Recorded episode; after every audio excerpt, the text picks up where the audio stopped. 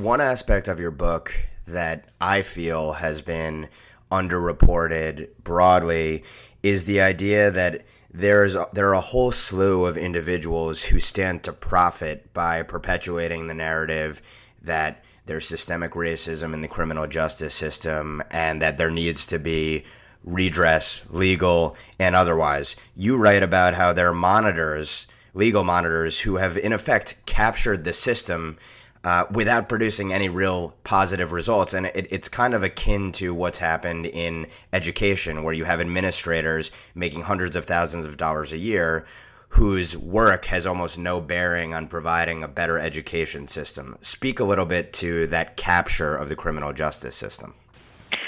Well, the the Obama administration has put more police departments under federal control than any other administration in history. Uh, they use a 1994 law that allows the Justice Department to uh, sue police departments for alleged patterns or practice of civil rights violations. And when the Justice Department uh, strong arms a a department usually into just agreeing uh, to avoid the massive costs of a lawsuit most departments sign what's called a consent decree which is a you know seemingly nominally voluntary agreement uh, and these are ex- extremely baroque agreements with incredible details about how quickly you have to submit your reports, and, the, and they're,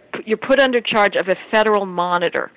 And so these monitors are extremely highly paid. I mean, the one in Detroit was just raking in millions of dollars, and they enforce these draconian uh, timelines on departments to write their reports to the monitor.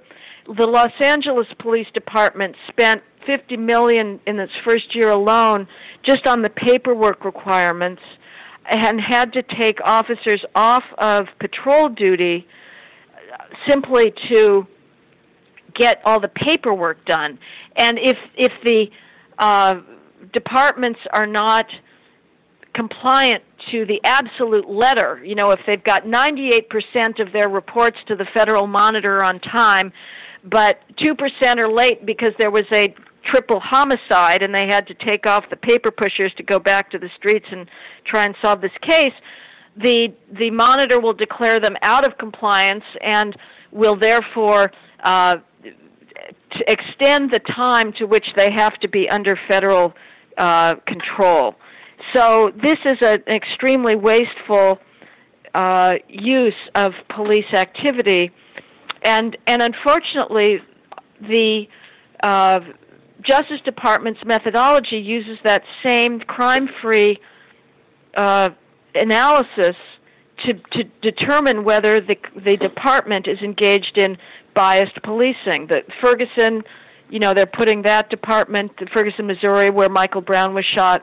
They're they're putting that department under federal consent decree. They wrote a a specious report on the department that again just looked at racial disproportions in, in arrests and said not one word about what crime rates are in in Ferguson, Missouri. And I can guarantee you uh, that the the crime rates in Ferguson are no different than New York City as far as the racial disparities.